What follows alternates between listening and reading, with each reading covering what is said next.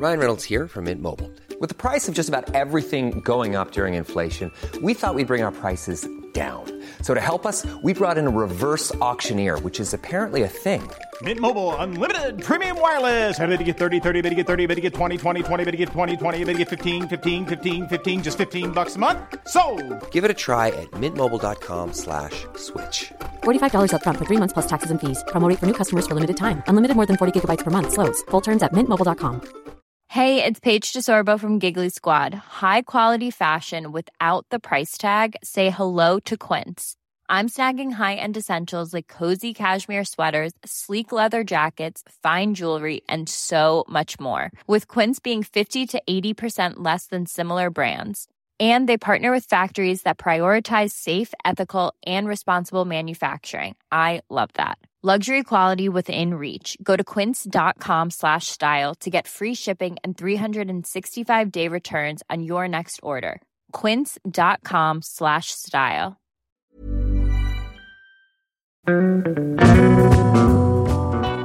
Hey, it's Tim Powers with Deep Dish Radio. How you doing? Thanks for uh, thanks for checking us out today. My guest today is author Patty Farmer, who has written uh, a book called Playboy Laughs: The Comedy, Comedians, and Cartoons of Playboy, and it is available wherever you get your books. Now, uh, Playboy Laughs is a look at how uh, the the magazine and industry surrounding the magazine Playboy shaped uh, um, the American comedy culture really it takes a look at the uh, the comedy goings on at the Playboy clubs uh, through the uh, Hef's TV shows, the Playboy Penthouse and Playboy After Dark, and also the comedy that went into the Playboy magazine. Now, uh, you know, to the outsider, you would think that this kind of uh, this kind of comedy would be awful sophomoric, and it's not.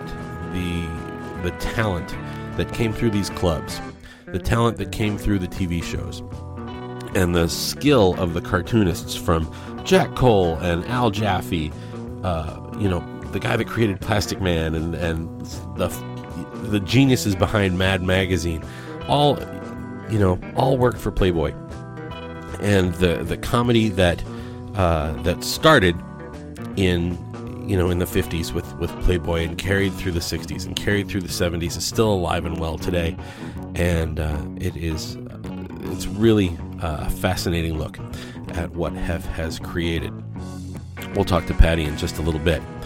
Uh, I am pleased to announce that Deep Dish Radio has a Facebook page, and if you'd like to interact with me, if you'd like to uh, if you'd like to join up and, and get uh, first heads up on new episodes, if you'd like to suggest guests, uh, I would love to hear from you.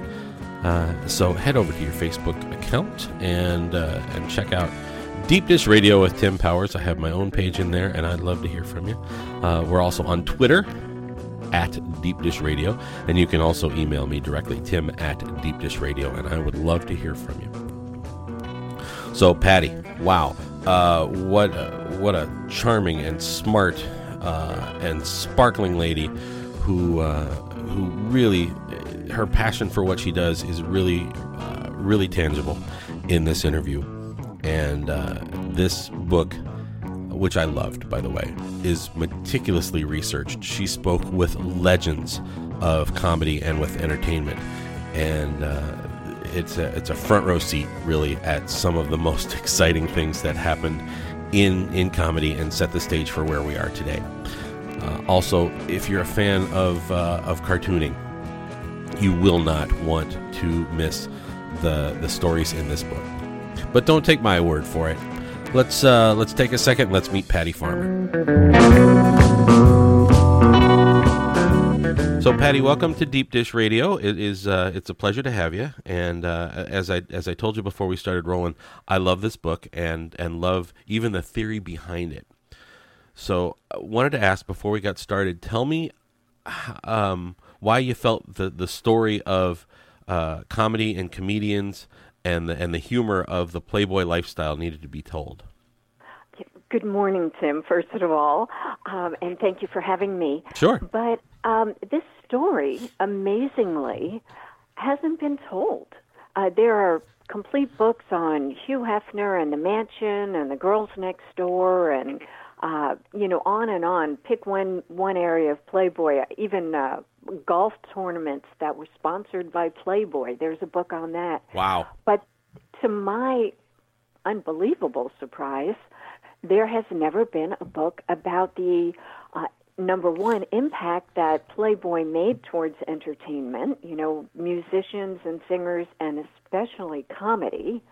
Um, so I, being a entertainment historian, uh, just just had to delve into it. And the more I peeled back that onion, uh, the more I found, and the the deeper that well became. You know, the impact on uh, civil rights that Hefner uh, uh, provided, and Right. just the uh, cultural contributions. It was uh, fascinating. Yeah, one of the things that really shines through in the book, um, and uh, you know, and there's a lot in this book. One of the things that really shines through is how progressive Hef was in um, in in civil rights, in equality, in um, uh, pro- really in business. Uh, a- you know, as well, he gets a lot of credit for for kickstarting the sexual revolution, which may or may not be fair. He was certainly right on the front lines of it, but there are so many other things that he did and so many careers that he advanced just because he was uh, a progressive and open-minded thinker in a culture that wasn't necessarily that open-minded yet. You're absolutely right, Tim. Uh, we're talking the Playboy Club's first opened 1960, and his TV show was 1959. And these were all before the Civil Rights Act of 1964. And I think it's fair to say that you and I really uh, didn't live through that time, and we didn't know what that was like to live in segregated America. But I went back and spoke with a lot of these entertainers who, uh, you know, if you were a black comedian, you performed in front of black audiences, and and it was a segregated America. So Hugh Hefner just paid no attention to that, and not only did he not pay attention to that, I think he was actually colorblind to that because he was always shocked when there was blowback, and there was a lot of blowback. Uh, he had um, uh, Nat King Cole on his uh, TV show, 1959. He had Nat King Cole come out and talk to Hef, and then he went and sat down with Rona Jaffe, who is a white author Right. No big deal. You know, you're probably yawning at your end saying, you know, what's the big deal here?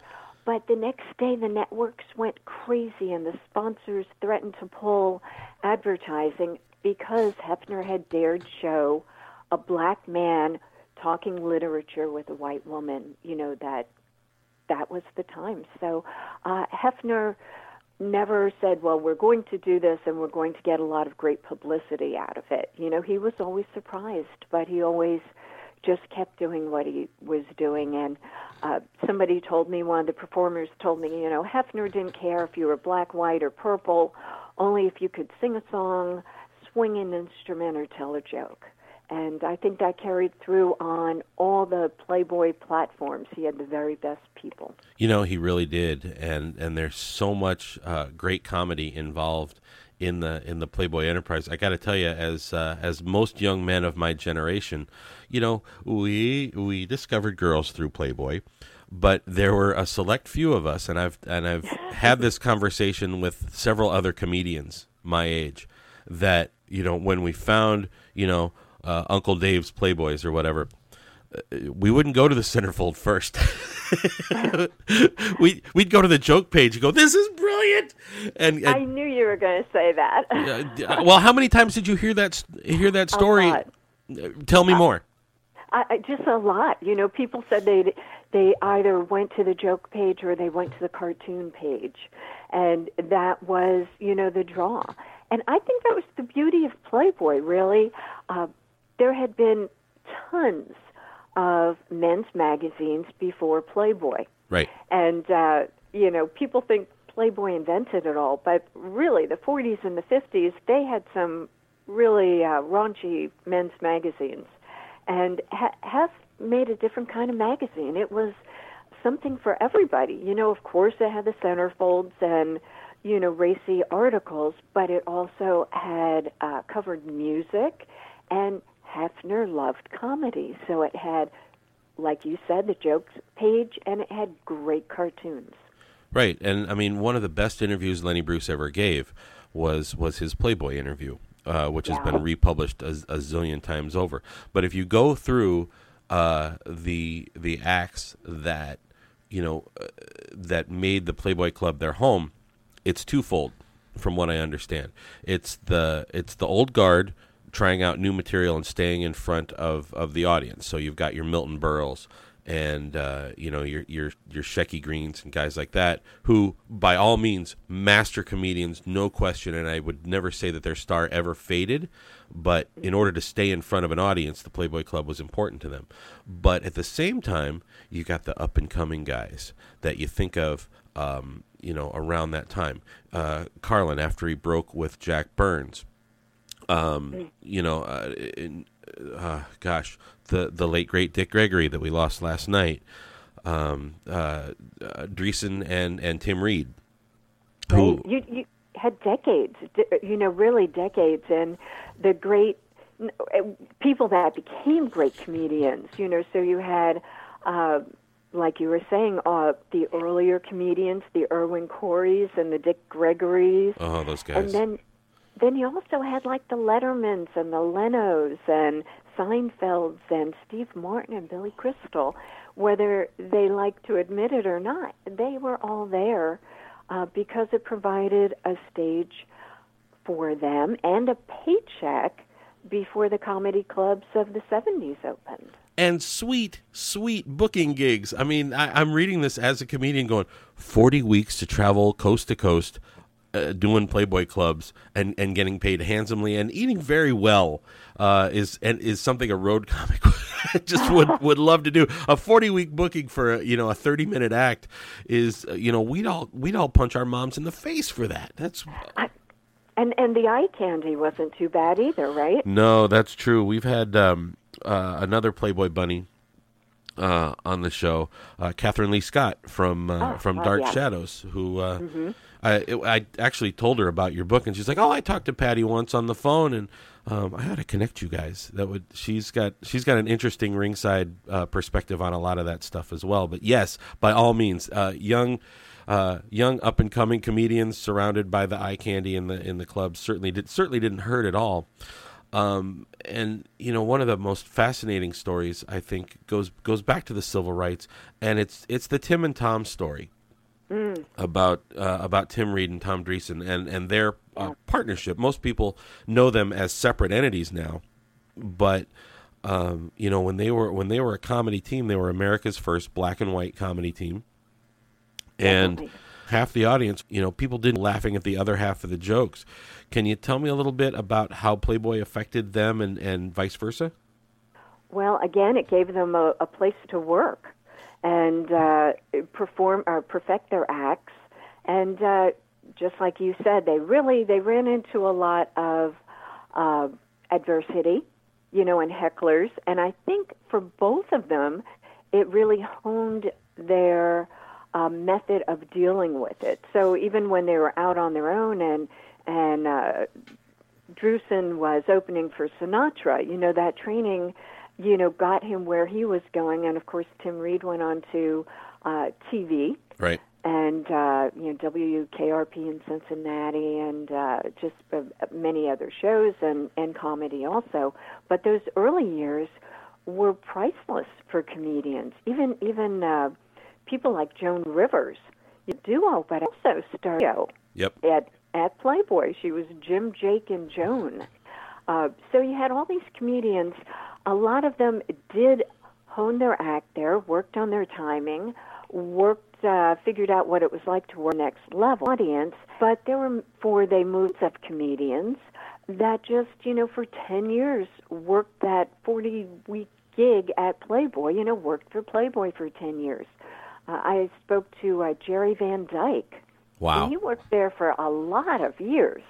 And he said, you know, he just would kiss Hugh Hefner on the mouth if he had the opportunity because it kept him in comedy. He didn't have to become a car salesman.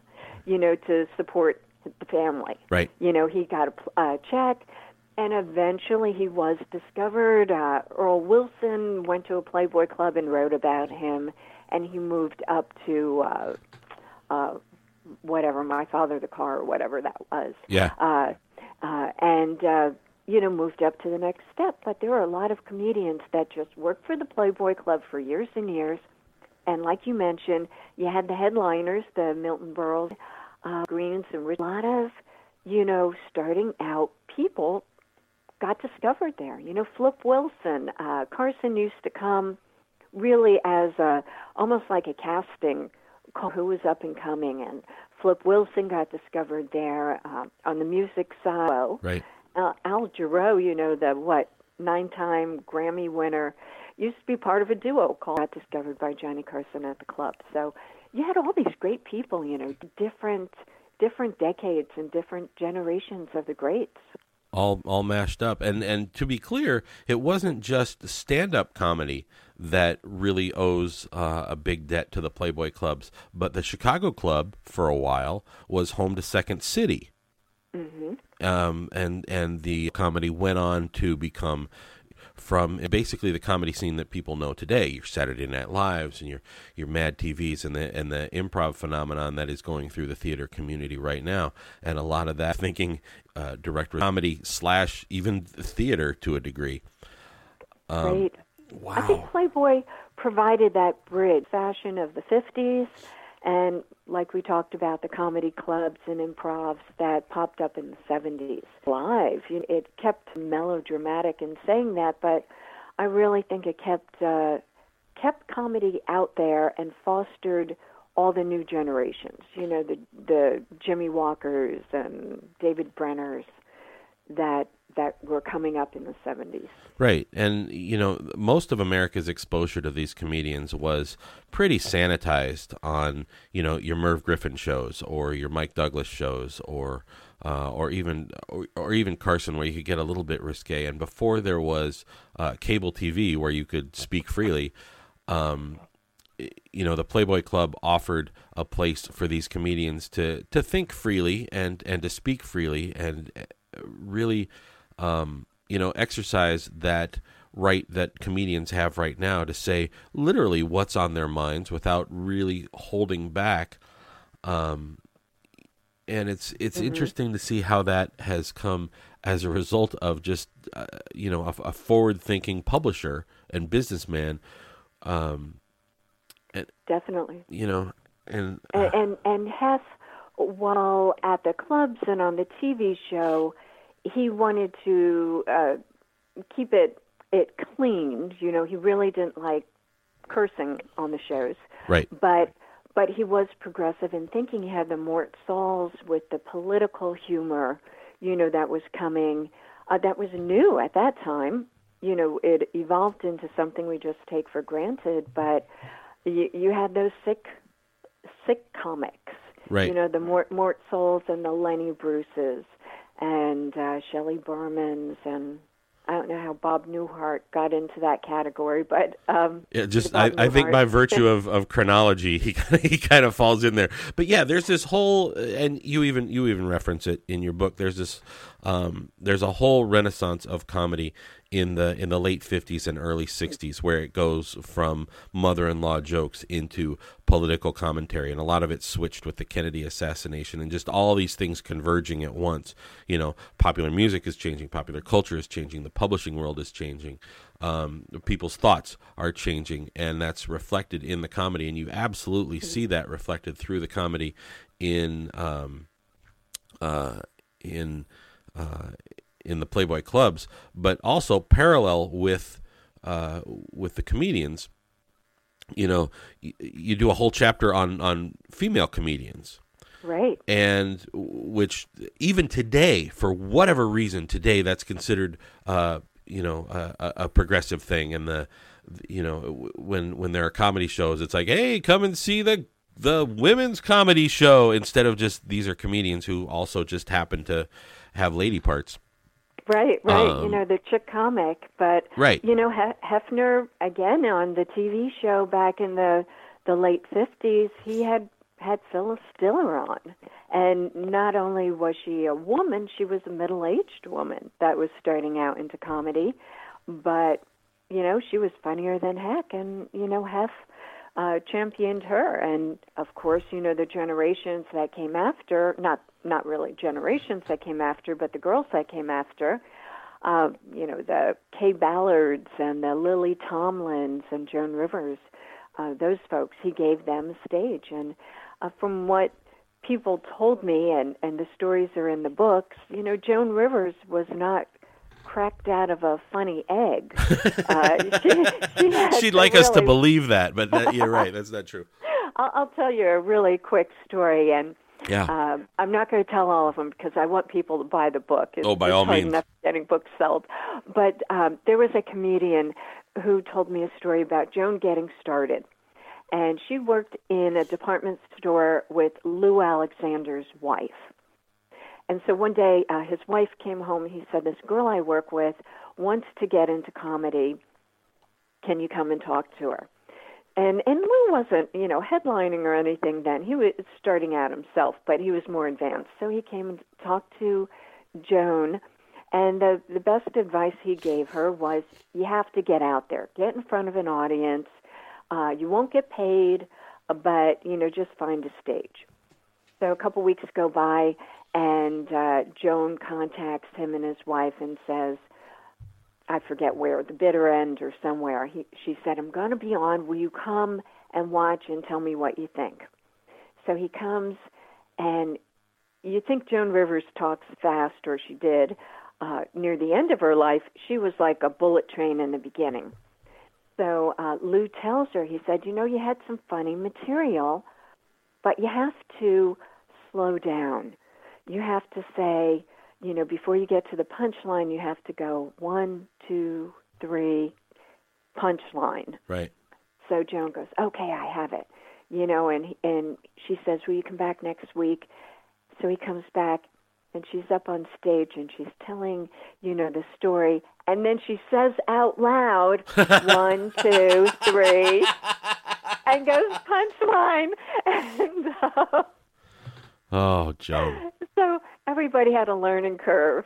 Um, and and you know she was really proud of herself and and said how did i do and lou just you know he had his head in his lap going you don't say it out loud. uh, see, the comedians today they have it so easy with uh, because comedy is so accessible. Stand up comedy is so accessible right now.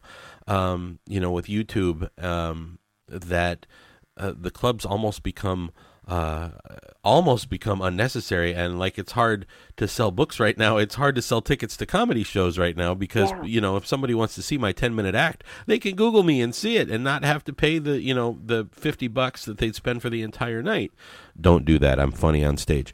But um you know uh, tell me a little bit about um about the demise of, of the clubs because you know as I just as I was about old enough to become a key holder the clubs were yeah. closing, and uh, I really feel like I missed out on something. Can you can you tell me a little bit about how how it came about that the clubs uh, started to disappear? Well, you know, you have to admit they lasted probably longer than almost any club that you could think of. Right. You know, they they lasted. The last one closed in 1988, and they opened in 1960. So, um, you know, 28 years, a, a long, long run, and they probably should have closed down a little bit earlier than that. Um, they were cool and hip during the 60s and probably half of the 70s. You know, they were the place that people like Tony Bennett and Sinatra would go just to hang out. Right.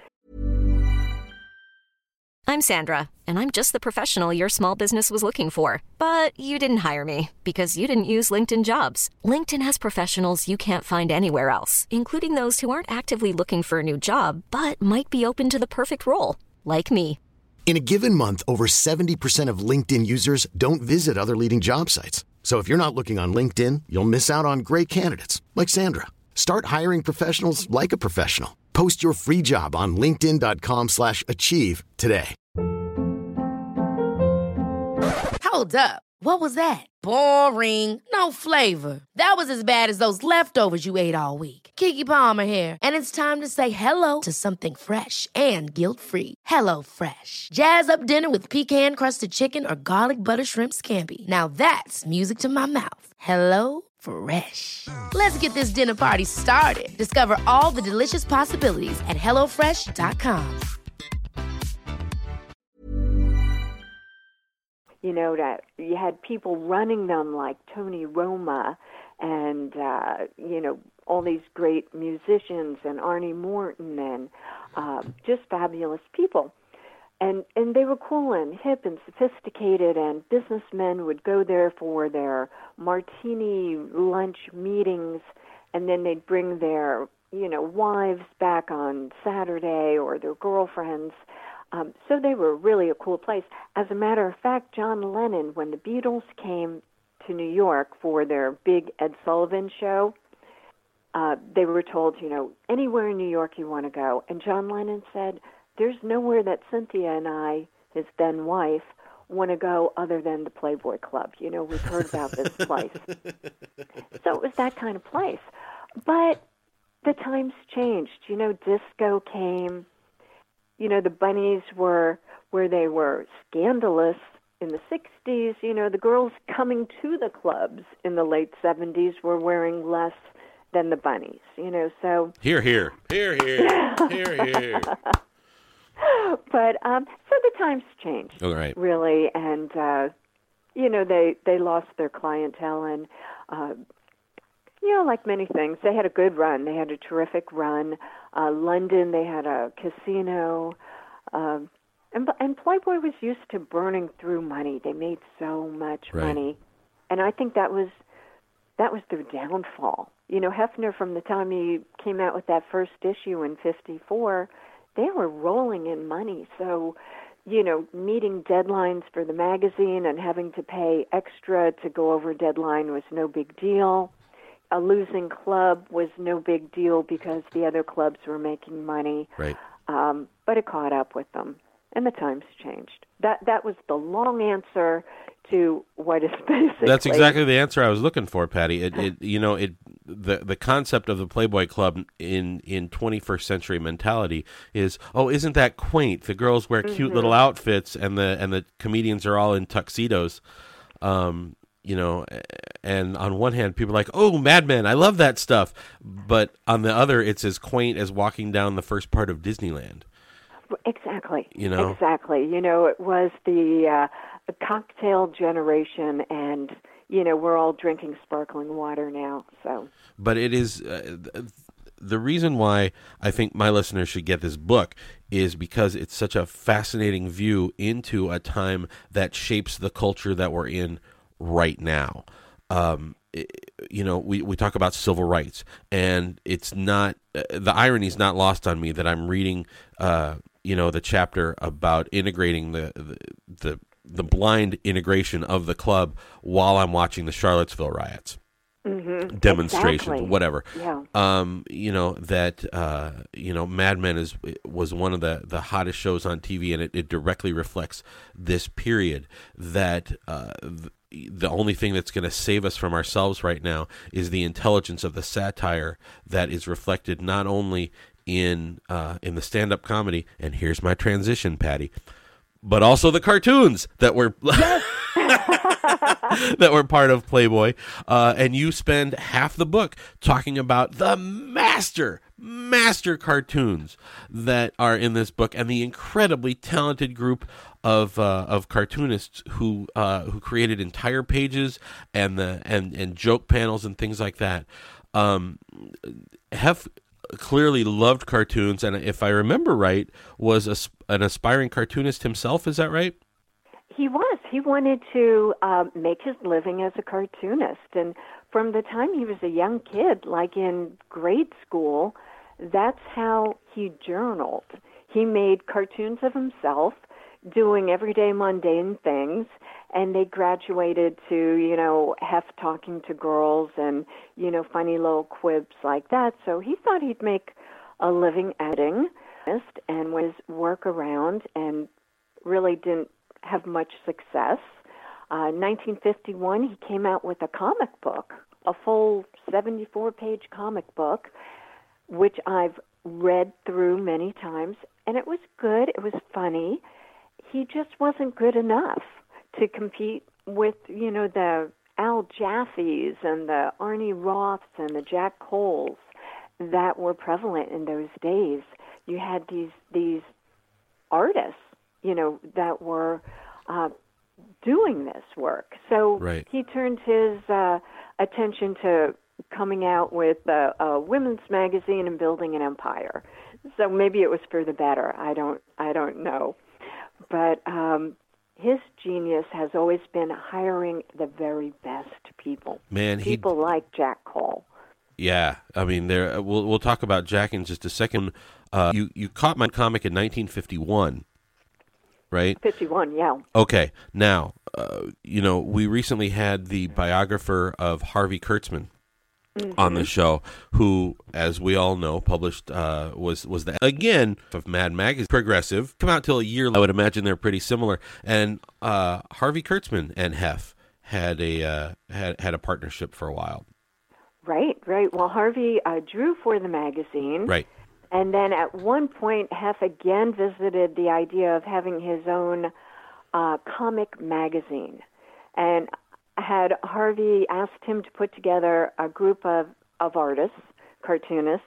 And what did Harvey do? But he raided uh, Mad Magazine. He took all of the, the top Mad uh, artists, the cartoonists, with him for this magazine called Trump. Yep. Uh, You, everybody can make your own jokes right now. There you go. But um, uh, needless to say, the folks at uh, Mad were not not really happy. No, Gaines was not happy at all. No, no. And uh, Al Jaffee, needing a job later on, actually went back and uh, he himself on their mercy and said, "I need a job." But and they obviously took Al back. Um, but the magazine, unfortunately, only made it to two issues. Uh, times were changing. TV was becoming big, and a lot of advertisers were switching from and print ad financing got tight. So Hefner, uh, in a famous quote, they asked him why he folded the magazine, and he said he gave Harvey an unlimited budget, and he surpassed it. so. Um, Uh, very Hef and very Harvey both. Right, right. And and I I love all these little uh Hef asked Harvey at one time, he said, Well, what cartoonists are you lining up? And he said, The usual gang of idiots. Uh Right. and and that was what they were collectively known at as, you know, these great cartoonists, you know, Al Jaffee, Arnie Roth, uh, Jules Feiffer. I mean, and all of those guys so far from idiots. They're all they're all brilliant. Um, you know, we were we were talking before we recorded. Uh, Bobby London, who, one of the Dirty Duck for Playboy, and uh, Dirty Duck now, if the if the rumor is true, is getting uh, a prestige format um, review. Plug something else in in your book. By all means, get Patty's book, please, please, please. And what is the name of it? Uh, we don't know yet. Playboy Laughs, mine. Oh, yours, yes. Playboy. Bla- Playboy laughs is yes, and oh, let's see. Um, so, uh, but it, it is Let's it is. Not, on the cartoons. I I love the cartoons. I do too. Um, let's let's talk about Jack for a second. Let's talk about Cole, um, who uh, Jack Cole, uh, golden age uh, comic book artist, brilliant cartoonist, uh, wickedly wickedly funny, um, and if I if I remember right, one of Hef's closest friends. Um, who who was a contributor to Mad, but had kind of a dark side. Hmm Let's talk about let's talk about Jack for a bit. Yeah, they um as was typical with Hef, he became friendly with a lot of people.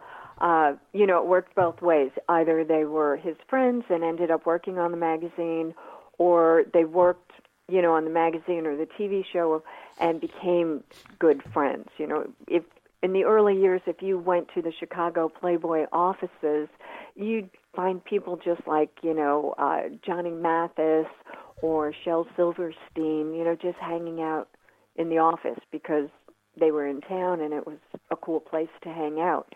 Um, but with Jack, they became friendly, and actually, Jack and his wife moved from New York to Chicago uh, because he was doing so much work for Playboy. Um, we did lose him way too young. Yes, Um, way too young. Yeah, that was uh, disappointing and sad. Uh, yeah, and you know that's I think there there's more to be said about that, but I don't think this is the the, the time or Mhm. place. Um, but one of the most brilliant uh, in the field of brilliant cartoonists that have come through Playboy, and there are I mean this is this is the A list. Um, there's Right. Arnie there's Well- Arnie, Arnie Roth, who was who was just jazz on paper. He was incredible. Oh my gosh.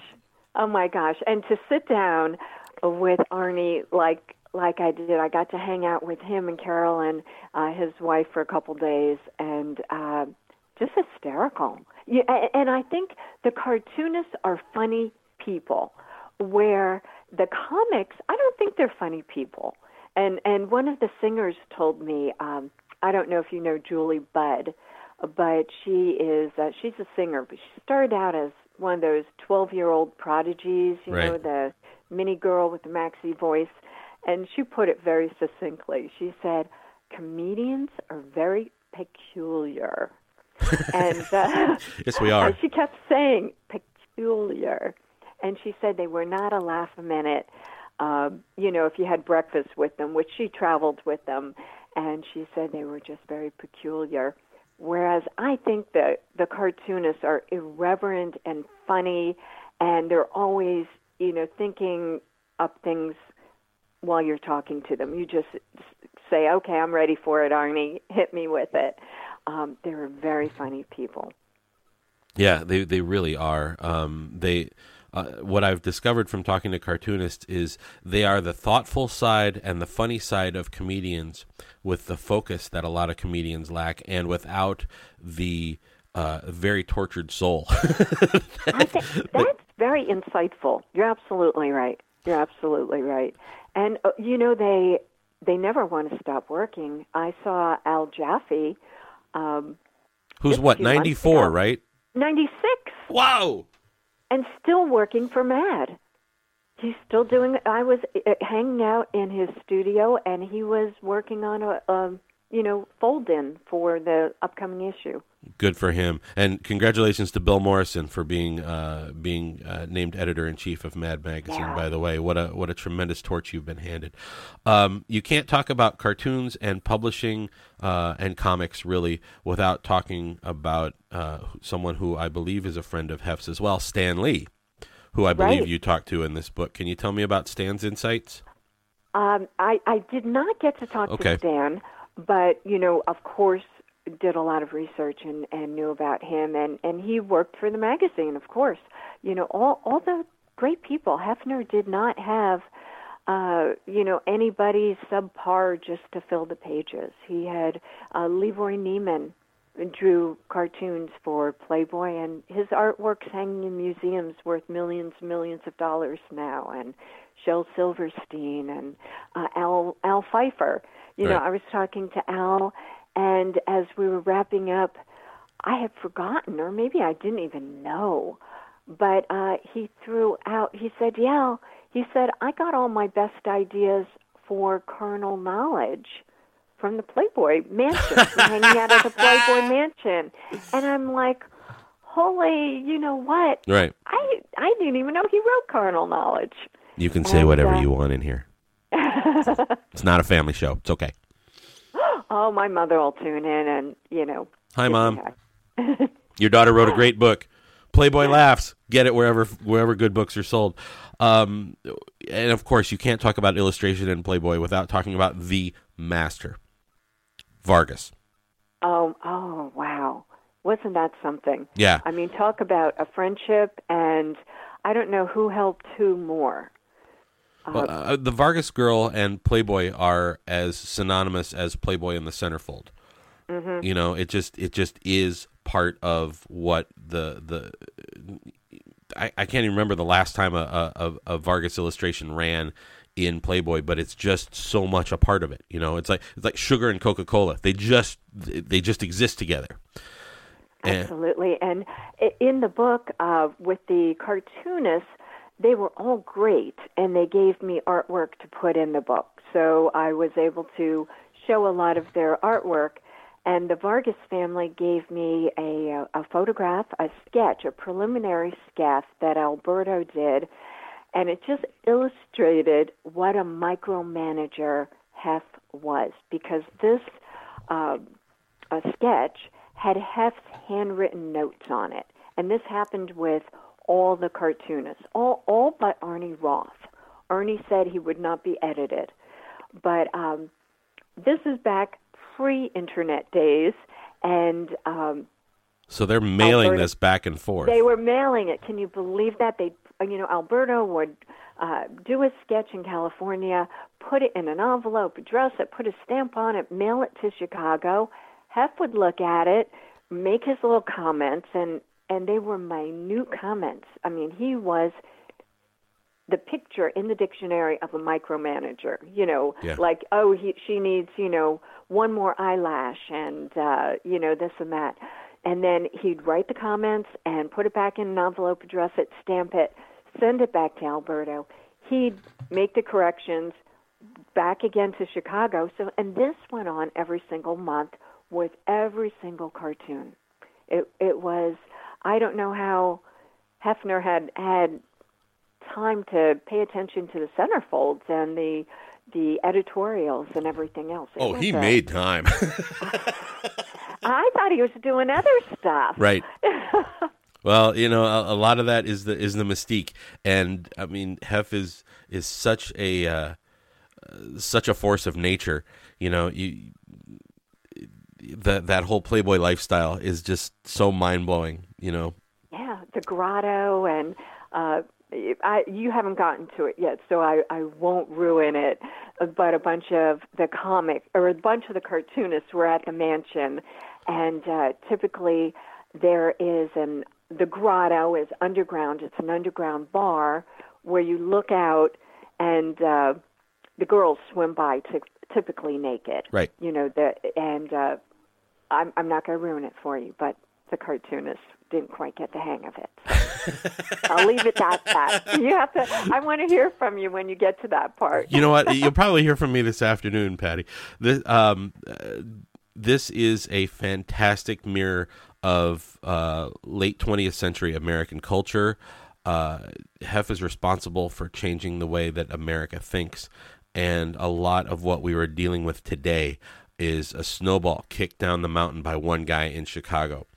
And if, if you are a fan of comedy, if you are a fan of culture, if you are a fan of of even politics um, and and recent American history, Playboy Laughs is a book that you should pick up right now.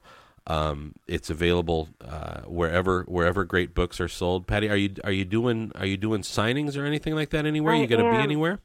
I am. I'm doing. Uh, I. They're bouncing me back and forth across the country.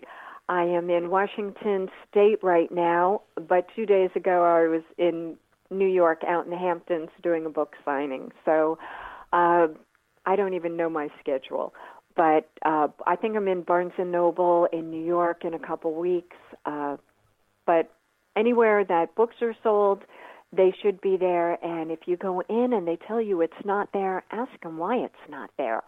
It Di- should be. Do you have a website, Patty? I do, patty-farmer.com. Not to be confused with another author who is named Patty Farmer, so make sure you get that hyphen in there. Patty hyphen Farmer. Uh, the book again, Playboy Laughs. It is available wherever you get your books sold. I get a, a stack of stuff every week to, uh, and I have my choice of guests. And when this book came across my desk, I said yes, this, and fell in love with this book in the first chapter. You will too. Playboy Laughs wherever books are sold. Uh, get it, uh, and and and then go to patty dot, patty-farmer.com and tell her how much you loved it because you will promise uh, and that's it patty thank you very much Thank you, Tim. It was, I can't believe how fast the time went chatting with you. i can't either i uh, believe me i could go all day about this stuff and um, uh, thank you Thank you. I, you know, when you think about Hefner and how the world would have been different if he had been a successful uh, cartoonist, he probably would have just been a, a family man drawing cartoons and we never would have this this Playboy empire and the contribution to the culture, really. Yeah, man, that's the truth. That's the truth, and that's yeah. what's reflected in this book. So, check it out uh, and get it today.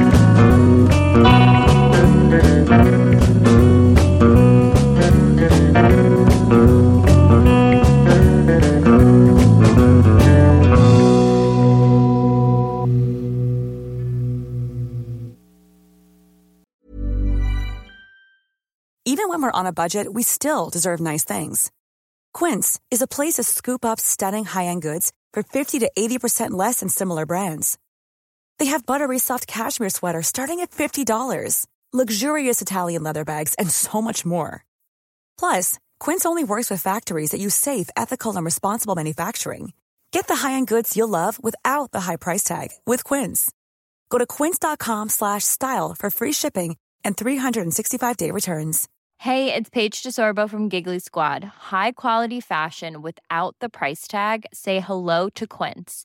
I'm snagging high-end essentials like cozy cashmere sweaters, sleek leather jackets, fine jewelry, and so much more. With Quince being 50 to 80% less than similar brands.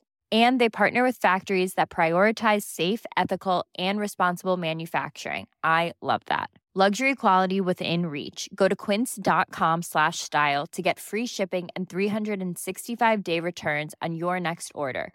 Quince.com slash style.